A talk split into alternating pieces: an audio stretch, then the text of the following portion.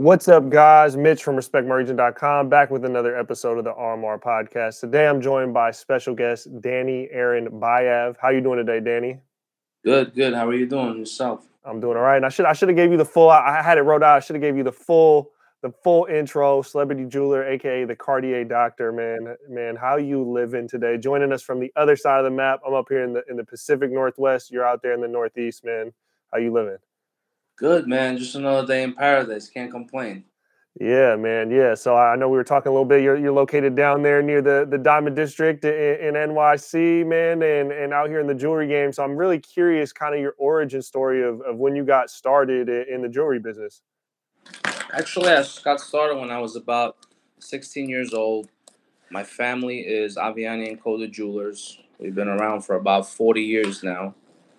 Um, so I started at 16 till about 19.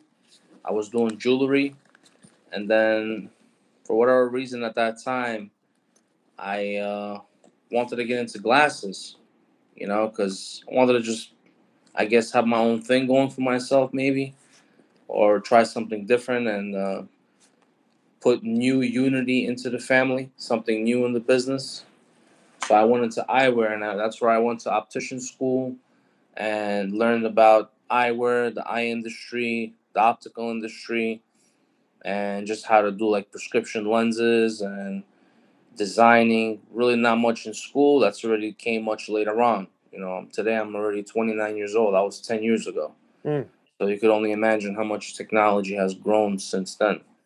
Absolutely, and that and that was one of my questions. Is is kind of like what what was that uh, interest point in eyewear of kind of stepping outside of you know usually when we think of jewelry, you know watches, chains. Obviously, grills have been really. I mean, they've been popular for a while, but really really popular these last five or something years. And so that that step into eyewear, how much of that was like just an interest based on or, or based on kind of just positioning yourself on a, on a different different lane of, of industry or business?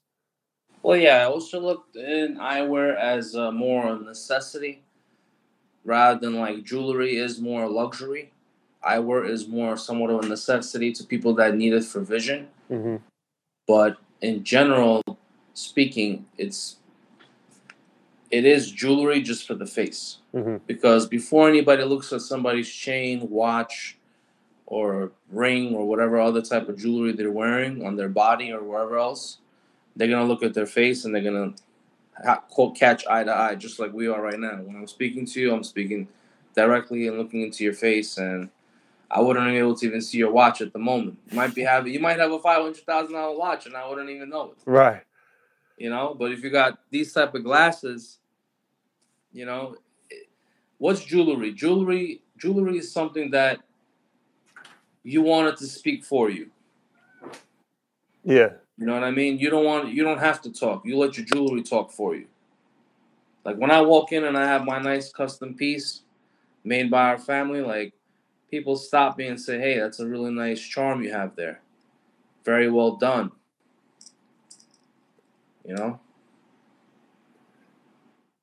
Oh yeah, that looks that looks nice, man. So that and that that was another thing is like what all goes into to jewelry. Obviously, you went to school to to learn more about how the eye works and how prescription lenses work. But when it comes to actual jewelry and the the the craft, there's like part I'm sure technical skill, part creativity, and just being an artist because it is an art form. What what is kind of the the process of getting into that field? Is there like a school that a lot of people take that route? Obviously, you kind of come you're generationally in that, so I'm sure you kind of learn more on task, like doing it, right? Yeah, I mean, when I came to Avianne and Company when I was a teenager, I did learn a lot about the grind and the hustle and learning how to deal with people and how to be, you know, how to be making the client happy and satisfied before they're done with their transaction. So that did that did give me some type of a background into like creating things and seeing like all these celebrities at such a young age and motivating me and just like, you know what? It's just it's just good to like be exposed to all of that at, at a young age. I was lucky enough to have a family to, that I could have seen all that. Not so many people seeing, you know, a lot of money transaction deals, huge pieces. You know, it was a different era than now, and uh, you know, I'm just blessed and grateful that I was able to go through that. and that actually helped me today based on my what I'm doing today, which is eyewear. Absolutely. And then when, and when it comes to jewelry, right, like these are high cost items, like you said, large money transactions. But obviously, in any business, you got the cost of goods sold, which, you know, a lot of people don't, you know, people outside of a particular business might not understand, right? Like the profit is made in that margin between the cost of goods sold and, and the ticket price. In selling high cost items, a lot of people think, oh, you're making a ton of money, you're selling things that cost a lot of money. But it's true to say also that there's an art, a craft, a, a, labor that goes into making these pieces, but then there's also the cost of goods, which is greatly expensive. And so, for people out there that want to get in the jewelry game, is it something that you have to have kind of connections or a little bit of like finances set aside where you can buy these raw materials to make these goods, or, or how's that process kind of work for you? It is. It is true. Like I said, I'm definitely blessed and grateful where I had my family's help and experience guide me in, in, in finding the raw material, which is behind the scenes, like gold, the casting, the wax, the design, the 3D CADs, the rendering, the diamonds, you know, the diamond setters, the polishers, and it's, it's, the list just goes on and on and on. So it is a lot of work, and you do definitely need to be connected and have a good name out in the industry we're in because, you know, people on this block they'll shake a, they'll shake your hand, and that's like you think it's just a handshake, but that's just he just shook a million dollars. You know, like mm-hmm. you wouldn't even know. So definitely over here in this industry that we're in, uh, and like they say, the bigger you get, the smaller the circle gets. So we all know each other, and if your name and your reputation is not good, then how can anybody trust you with expensive items? Absolutely. And I'm sure within that name and, and, kind of reputation probably travels quickly, especially being in, you know, a New York, which is the, the epicenter of a lot of this stuff. Yeah, for sure. Definitely. Because New York is definitely a fashion state and we definitely do set the trend. And a lot of people I have coming here shopping from out of state. Uh, I have on Instagram people DMing me all the time, like, hey, I gotta come see you. I'm coming to New York. You know, it's like we became like an in and out burger. Mm-hmm. You know. And how how has that worked? Like Instagram changing the game. You know, back back in the day, obviously you've been around this for a long time. Like honestly, pre Instagram, especially what it is now, to where it is now with you know high luxury items and, and high price goods command a lot of attention on, on on social media a lot more than actually transfer transfer into like conversions on sales and stuff like that but it's also helped reach a broad audience. Like how have you seen instagram kind of affect the the business of of being a jeweler? Well it's basically how it's going to be is that at the end of the day it's not easy to do anything in this life but i could tell you this much. People did it you know we migrated from basically nothing you know? We were not jewelers back from where my family is from.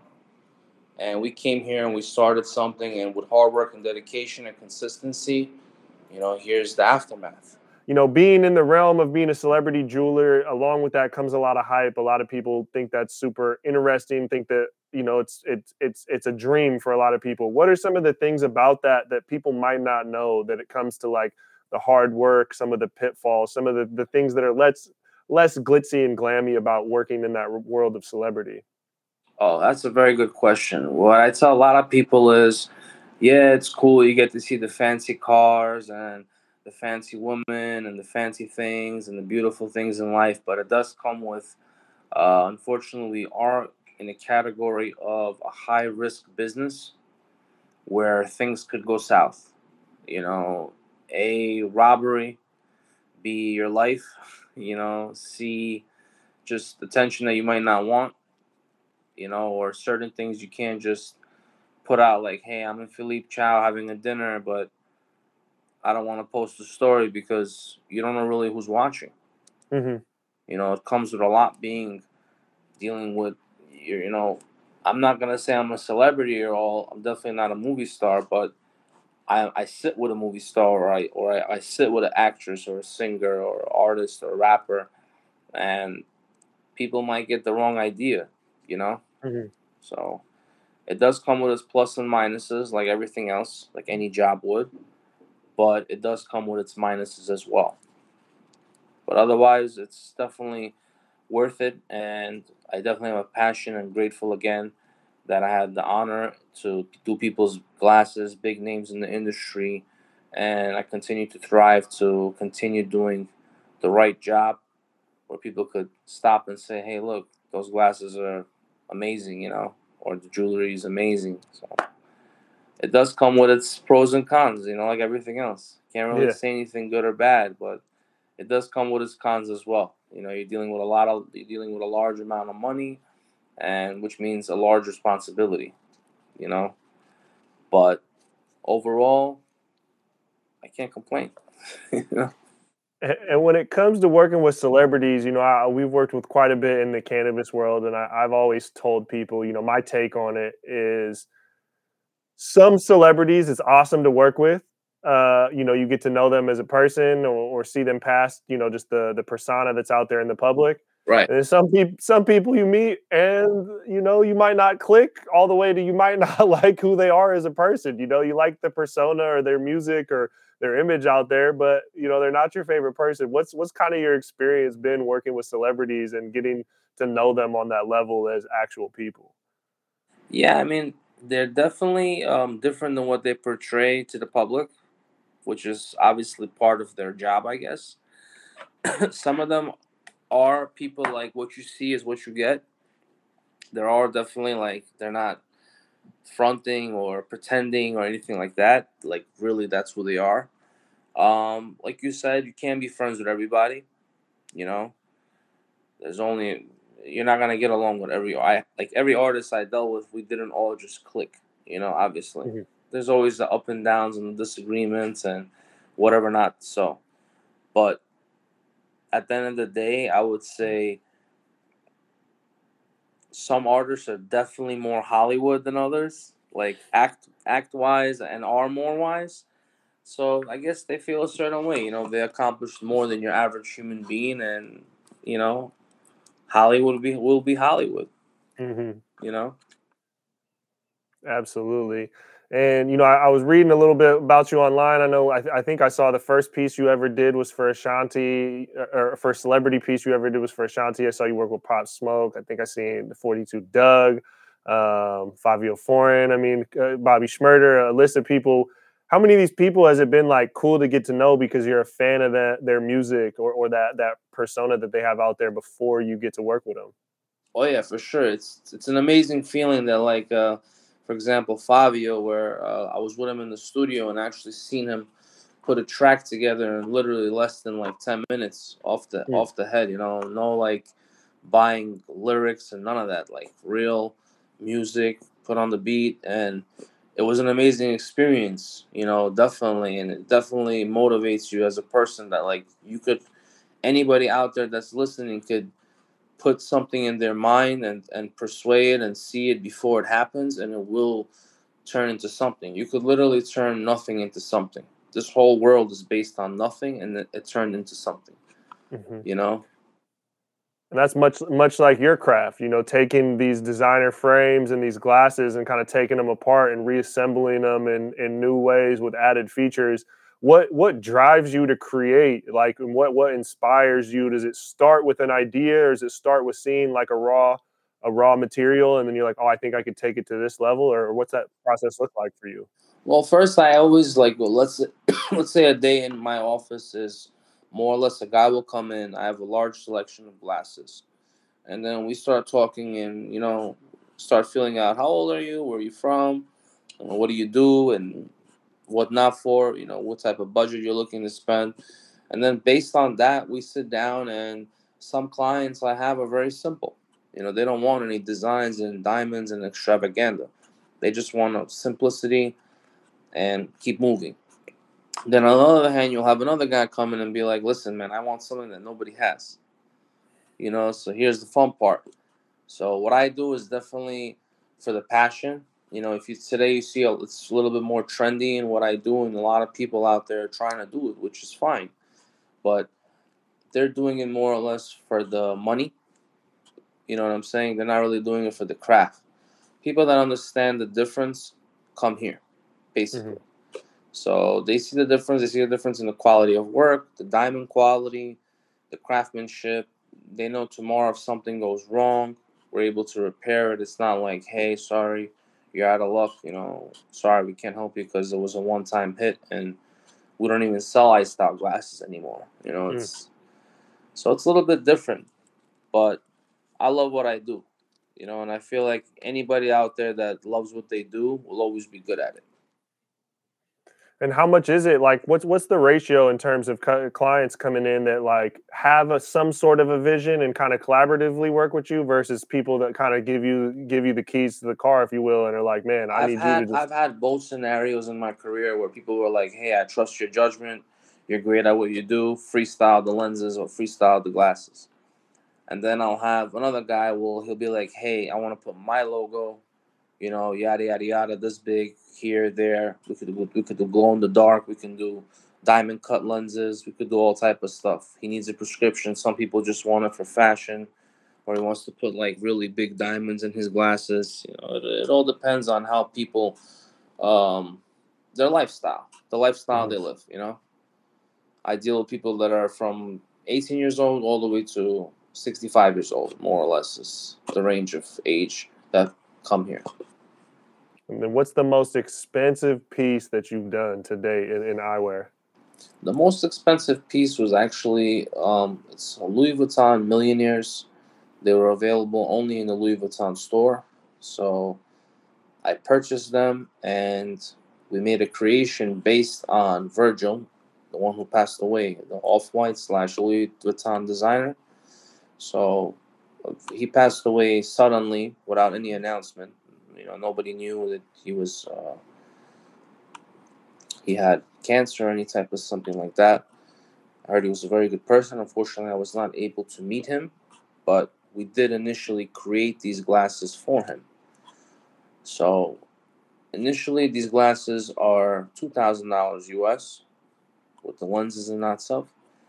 But then we added hundred grams of solid gold and we added 50 carats of VVS diamonds. That's a lot of gold and that's a lot of diamonds, okay, for glasses. Um, that costed, we were selling this item particularly for 50,000 US. Hmm. So, in my opinion, I think these are the most expensive glasses ever made in the world, period. It then later was sold to a private entrepreneur and he's a funny guy. He has a really, really big collection. Um, can't talk about him. He's very private, low key. But he's like, look, man, you know, hold them for now. Here's the money. They're safer with you than with me. when I need them, I'll come pick them up. I said, perfect. This is a great showroom piece, man, because I don't know if I'm gonna make any more. You know. Yeah. So, but it's it's a beautiful item, and we, we have nice shots coming in. We have a quick video on the post on the Instagram as well.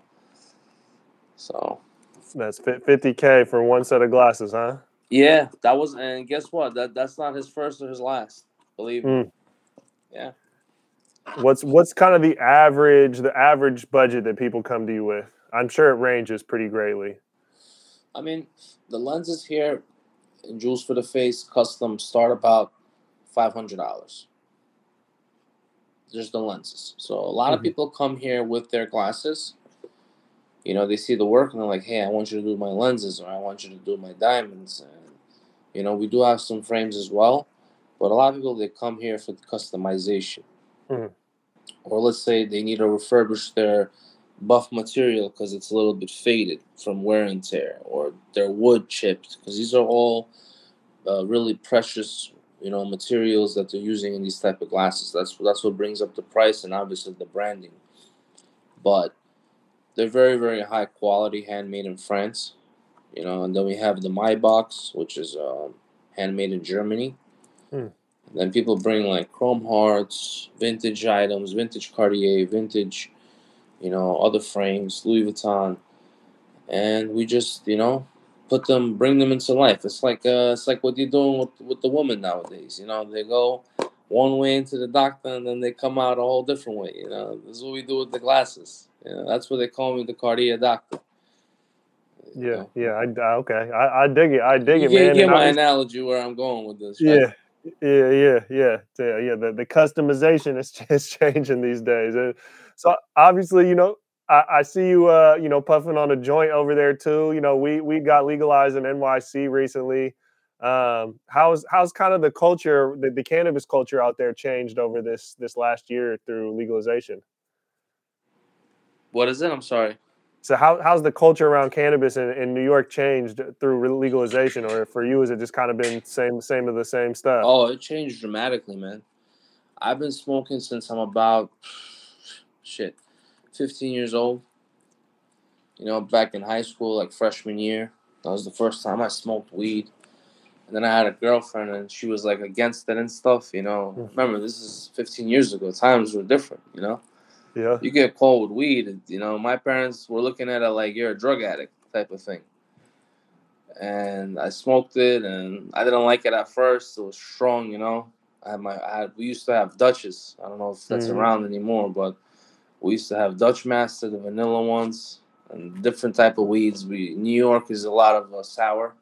hmm That was like my era, sour diesel, like New York Harlem sour. Like the little dime bag would smell up a building, you know, like that skunk smell, you know. And uh, basically, we were just uh, smoking, and then my girlfriend was against it. Then we broke up. So once we broke up, you know, the weed became my new girlfriend. and since then, we've been since then we've been together since. That's funny, man. That's a funny story. Uh, I think a lot of people can relate to that. And then obviously, I, I seen on the gram, I seen that you had, you know, Young B Lit in there somewhat recently out of the Runtz crew. So I know you've done done some work with some people in the cannabis space. How how has that changed in terms of like the brands? I know- can't. I'm so sorry to cut you off. I just can't hear you a little. Can you? Oh yeah, yeah, no worries, no worries. And so, you know, I saw I saw on the gram that you were doing some some work for Young B Lit out of the Runtz crew. Um, and Young LB. brand- yeah, yeah. Oh yeah, Young LB. My bad. Uh, and uh, you know, I know that that just the I can't. I'm a live podcast. cannabis brands and legalization really starting to change the business around that. How, What is it? I'm sorry. I said, how, how was it working with, with Young LB and, and the Rush crew? Young LB was amazing. He has amazing energy. He is very, very innovative. And he's a very, very big, big icon in the marijuana industry today. Uh, I love his humbleness. Um, he's the type of guy, if he messes with you, his whole gang gonna mess with you. You know? So I respect him for that and I appreciate him for giving me the business and getting his vision right. He's a genuinely weed connoisseur. He actually showed me how to smoke out of this. I smoke. Shout out to LB. Jokes up. Mm. The wick, much cleaner smoke and everything. Believe me, because he knows exactly what he's talking about. He grows weed and everything. Absolutely. What what's kind of that? Have you noticed that Runtz? Uh, you know, it's it's a culture. It's a cultural movement. Obviously, they they got the licensed products for sale on the West Coast and in other states, and you guys are you know New York's slowly getting there, but you know that that Runtz strain and culture has definitely infiltrated all these different cities. Are, are people in New York really hype over Runtz? Oh, for sure. What? Runs is the top seller. Yeah. Everything today is a different strain of runs. People want the candy. Runs is candy. The strain is candy, and the, and the terps are candy. And and they basically knew what they were doing. You know, back then, like I said, growing up, it was sour diesel, haze, Kush. You know, this weed is no longer around. Sometimes you get exotic, like Northern Lights. There was something called cheese. You know, so I smoked so many different weeds back then that they don't exist anymore today, you know. Today it's people all want is what? White cherry gelato, lemon cherry gelato, black cherry gelato, all type of gelatos and Skittles and sweet stuff, you know. There Mhm. are some people that still want the blue dream and all this light smoke. talking about heavy smokers, they wanna they want the candy, you know, like this is what we're smoking right now. Black Nerds by Sure Bunny. Okay. Cherry Nerds. Really good.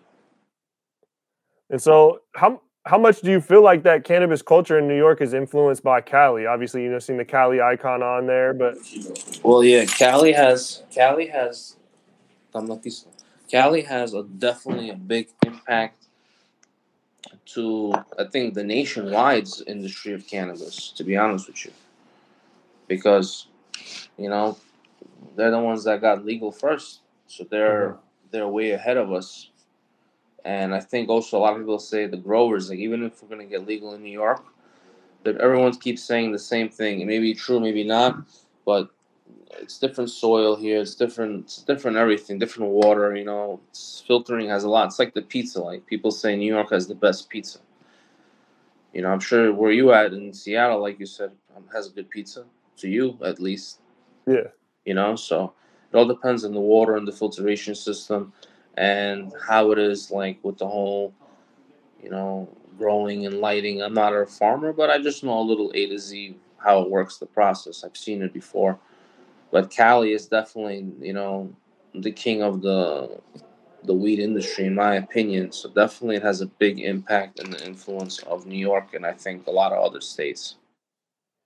You feel like the smokers out there, like in the streets, like they want shit from Cali, or you feel like once shit's grown in New York, there's going to be a demand for that, or people are still willing to pay more just because it's from Cali? Uh, you know, it's a good question. It all depends on on our growers here and what they're gonna, you know, the final product would be. You know, if the, if the stuff is good, then I don't see why it wouldn't sell. Mm. You know, I don't see why the consumers wouldn't want it. And they're still gonna want it because it's gonna be tourism. You know, it's gonna be like uh, I think legal fully where you could recreationally do it. Yeah. So yeah, it's gonna be a lot of tourists coming from all over the world, and then oh, perfect, I don't have to travel weed anymore while I'm visiting New York. You know, and risk mm. it for whatever, because you know, potheads and stoners will, will that'll be an issue. This is like our medication. Like I have that personal issue. Like when I travel, it's hard for me. Right. There's a you know I, I smoke. I have body pains. I don't want to be on pills. I don't want to. You know, I'm. Uh, it helps me focus. It helps me think. Helps me stay calm. Because if I don't smoke, I'm very hyper. You know, which is also not bad, but I guess it just becomes part of a lifestyle and a habit. You know. Yeah, and, and that's I was going to ask is how cannabis has affected you in, in your profession cannabis is a strange, uh, could be strange sometimes. It definitely goes based on your mood, like drinking. There's times I drink and I didn't. There was times I drank and I felt a way, and then there was times I drank something else and I felt a different way. It definitely also depends on what marijuana you smoke. Cool. Same t-shirt. Yeah. You got some weed for the kid to smoke? Sorry about that. No, it's all good. Y'all, I see y'all, y'all talking about rolling up right now, man. So you're keeping it on, keeping it on top. Yeah. So basically, in New York, I'm gonna tell you something. It's all about multitasking. it's literally the New York minute where everything just happens at once, even like on this live stream, which is the beauty of things. You know, I'm a type person what you see what you get. I'm very raw. You know, I don't like you know to be somebody who's somebody I'm not. You know, I love what I do, and marijuana definitely did help me become part of the culture. You know, so growing up, I always like rap music. You know what I mean, and just the hip hop. And I was born and raised in New York, so you know. And then my family was from Brooklyn. Then we moved out to Queens, so I definitely seen the '90s and the early 2000s and now upcoming. So it does it does affect you in uh, good and bad ways, of course, but more I think good. You know, I rather do this than anything else. I don't. Yeah. I don't do really pills. I don't really do anything like that but smoke. You know, even the edibles, I'm not a big fan too much. I rather just I'm old school. I have straight paper, no grabba, no tobacco. You know, just good premium weed and filter, and even light up with a wick. so I try my best. You know. Yeah, I see you on that on that healthy shit, tasting it, but. It, I mean, like you said, you, you deal with body pains, and I'm sure in your profession, there's a lot of like probably being hovered over something, kind of working on it meticulously when you're setting diamonds. So I'm sure that kind of takes a toll on like your your shoulders, your neck, your back, and so you feel like cannabis kind of provides some some relief for that as well. Oh, for sure. It definitely provides you relaxation. You know, it definitely helps aches, body aches. Like it just puts you in a better mood. You know, and life is too short where you should wake up and, you know, what they say. Like even when you're having problems, smile. You know, always smile. Even if you're in good times or bad times, you should smile because life goes on. You know, hmm and and marijuana uh, helps you move on. Keeps me going. You know. A lot of people use it for a lot of a lot of reasons. But back to you know back to the business. You know, jewels for the face. Um, what are some of the the tips that you could give you know aspiring entrepreneurs in regards to like building a brand and, and building a business? Building a brand and building a business is all about branding. Branding is something like, you know, putting your brand on a simple pen or a bottle of water or a bag, cleaning cloth. Get merchandise, you know, get the name out there. Footwork. Footwork is also very important. That's what actually got me going. That's how I met Ashanti, producer, and went behind the scenes for the shoot. And then it went from there to the next person, to the next person. And we continue looking forward to working with new artists and so on. But all they got to do is, like I said, consistency. You got to want it, not just dwell upon it. Every day, be here, no matter what. You're tired, you're not tired, you got to be here. You know? Thankfully, for my family and a lot of other people that I know, from a young age, you learn this and it sticks with you. You know, I have a son of my own, and I wouldn't just give him anything to that point like my dad didn't, even though if he could have, because they raised us to be hungry and ambitious. If you're not gonna be hungry and ambitious, no one's gonna be hungry and ambitious for you. You know, people could cook you the food, but we can't. You know, somebody can't eat for you. hmm Somebody could cook you a plate, but they're not gonna eat for you. You gotta know how to eat. You know. So Absolutely. if you want it, go get it. That's what I could say. And that same thing applies because that's another thing I wanted to ask is in the space that you're in, obviously networking, and you touched on it there a second ago. Um, networking is such a crucial thing. It creates those, opens up opportunities, meets new people, and it's kind of the the the the, the starting point for like word of mouth marketing, which is really you know a, a great driver of business. What are what are some of the keys like that you could give people that you've learned in networking and just trying to meet new people and get in new circles? Well, you know what they say, and it's old saying: your net worth is your net network. You know, and basically, you know, that's the best thing. That's part of the footwork. You basically go out, you know, brand yourself, introduce yourself into the event that you're going to, and hit your targets. You know, you know, you know who you gotta go speak to and show face to, and go from there. That's the best way to do it. You know. Yep, getting out, getting out there, mingle. What, what, what all are some projects that you got on, on, on the docket for 2022 that you're excited about? Well, my clients, uh, more or less, you know, private. I don't really want to discuss, but we definitely do have uh, big names, glasses, custom that we have in mind coming out very soon. Okay, we can. We'll, we'll have to. We got. We got to wait till till it's live. See it on the gram. Probably. Some of them probably don't, because that's that's the thing. You probably worked on some really dope shit that you can't even share, huh? Nah, because you know what it is in this industry, it's really small, and the smaller you get, the less people you know it is in the circle. Yeah. The bigger you get, it's the same way. So a lot of people doing copycats and trying to do this and trying to do that, but we definitely have done, you know, Pop Smoke's remake. We definitely did um, Fabio's custom snowflake lenses. We did the first glow in the dark lenses ever in the industry. No one ever did Mm. that. We were the first ones to do it.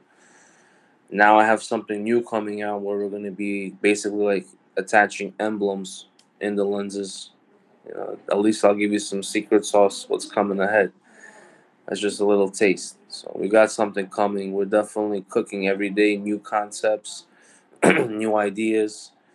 We definitely did. 42 Dugg was one of, you know, that was an honor because, again, he's from Detroit. You know, and Mhm. it's a big culture out there, like the diamond, white buffs, and stuff like that. So thankfully we we're good. We're working. We, we got a lot of bigger names coming in as well, real soon. Yeah, well, I'm excited to keep keep watching the glow up from afar. Like I said, I'm about to be in NY next month. I'll, I'll try and pull up. You know, I, I ain't spending 50k on frames, but you know, I'll come, I'll come see what's. We got it all, man. We treat everybody the same. A guy that's spending five hundred dollars all the way to a hundred thousand dollars. In That's our, love. in our That- place, you will be treated the same. That's love. That's love. You have to. I'll come out there. I'll try and bring some Cali flavors out there too, or something, man. So Appreciate that for sure. We'll definitely get you right. Word, word, man. Well, Danny, I really appreciate you hopping on here. For anyone that wants to find out anything, any more, Jules at Jules for the Face on Instagram. Um, Jules with a Z on the end. Anything else you want to plug before we get up out of here? Not much, man. I want to thank you for having me on this interview. I appreciate your time, and hopefully, whoever can come, come get their vision right. We definitely do one of the best works in the industry. Hope to see you guys soon. Awesome, man. I appreciate you for your time, man. I'll let you get on with your evening. And for everyone out there, RMR Podcast, episode 34. If you're watching on YouTube, make sure to hit subscribe. It's somewhere in that corner over there. If you're uh, listening on Apple or Spotify, favorite the episode, download it, and we'll be back to you guys next week.